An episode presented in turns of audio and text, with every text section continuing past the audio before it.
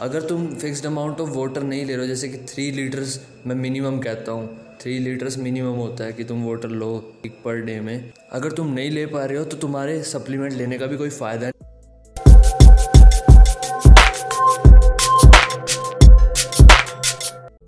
So what's up guys so today's discussion will be on the topic creatine आज हम बात करने वाले हैं क्रेटिन के बारे में कि क्रेटिन क्या चीज़ है क्रेटिन की डोसेज कितनी होनी चाहिए क्रेटिन कितना सेफ़ है is it necessary for your body किन किन फ़ूड के थ्रू आप क्रेटिन ले सकते हो? और सप्लीमेंट के बारे में बात करेंगे, ठीक है? So let's get into the episode तो क्या बेसिकली आपको पता है कि क्रेटिन बनती कैसे है?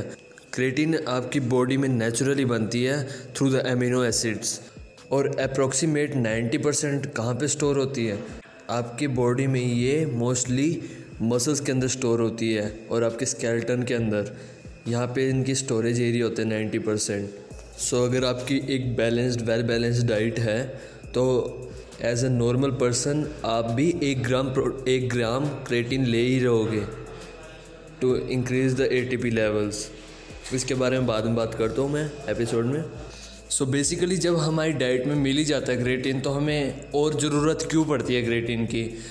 तो इसका रोल तब आधा होता है जब हमारी बॉडी किसी स्पोर्ट्स वाली एक्टिविटीज़ में आती है।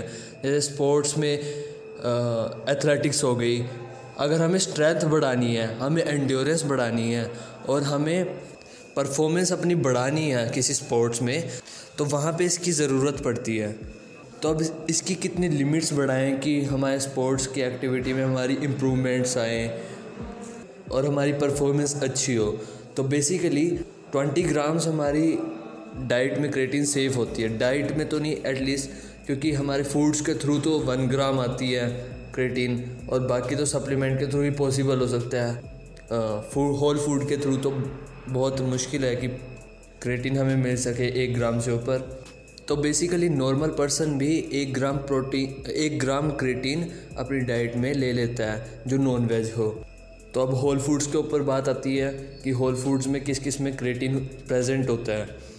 तो जैसे कि आपने नॉन वेज फूड्स जैसे कि आपने फ़िश ली, और चिकन लिया बीफ ली सालमन ट्यूना ऐसे से नॉन वेज प्रोडक्ट्स लिए तो अब वेजिटेरियन के बारे में बात करते हैं।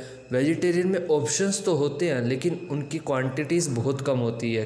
जैसे क्रेटिन न्यूट्रिएंट की क्वांटिटी बहुत कम है फूड्स में।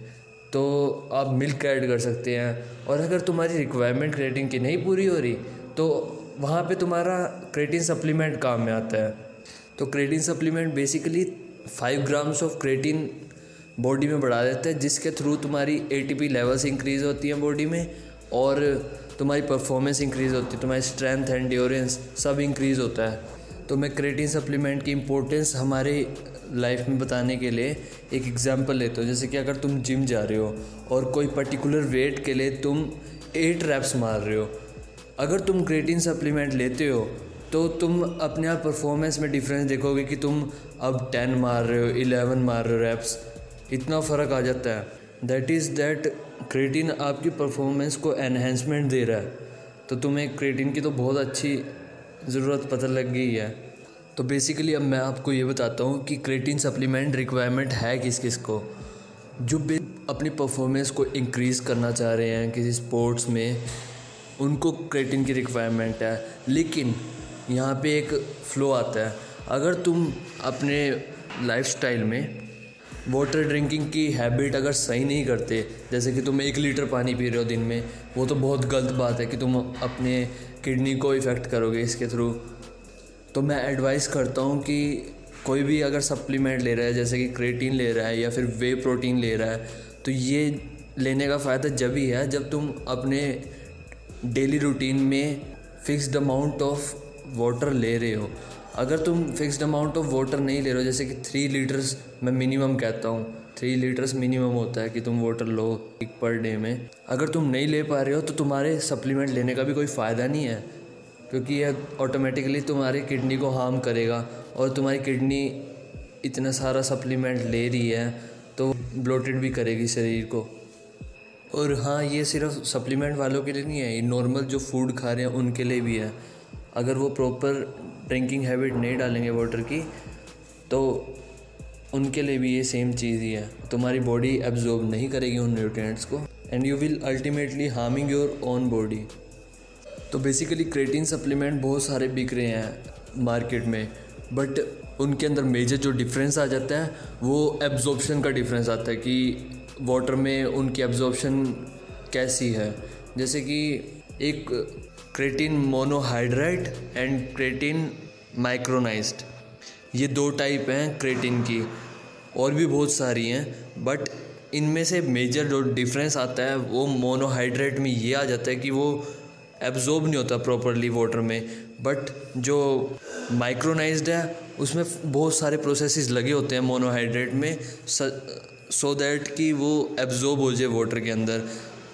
तो हाँ आप इसमें फ़र्क क्या देख सकते हो? जो क्रेटिन मोनोहाइड्राइट है, वो जब आप शेकर में मिलाओगे, वो प्रॉपरली डिज़ोल्व नहीं हो पाएगा और वो नीचे बैठेगा बार बार वो टाइम टाइम कंजप्शन की बात है बस। बाकी ले तुम कोई सा भी सकते हो। एक बस एक टैग ज़रूर देख लेना। क्रिया प्योर का एक टैग होना चाहिए। C R E A P U R E ऐसे नाम का कोई टैग होएगा क्रेटिन का। वो प्योरिटी को बता देता है क्रेटिन की। बाकी सब सही है। यूएस ब्रांड ले लो, कोई सा भी ब्रांड ले लो, बाकी सब सही है। और ये एक ऐसा सप्लीमेंट है जिसमें मिलावट की गुंजाइश कम रहती है। अब इसकी जो तुम इनटेक करोगे, वो दो से तीन महीने तक ही चलाना, एक महीना स्किप करना बीच में। सो बस यही सब थी इसके बारे में information make sure that you subscribe this episode and stay tune for the next episode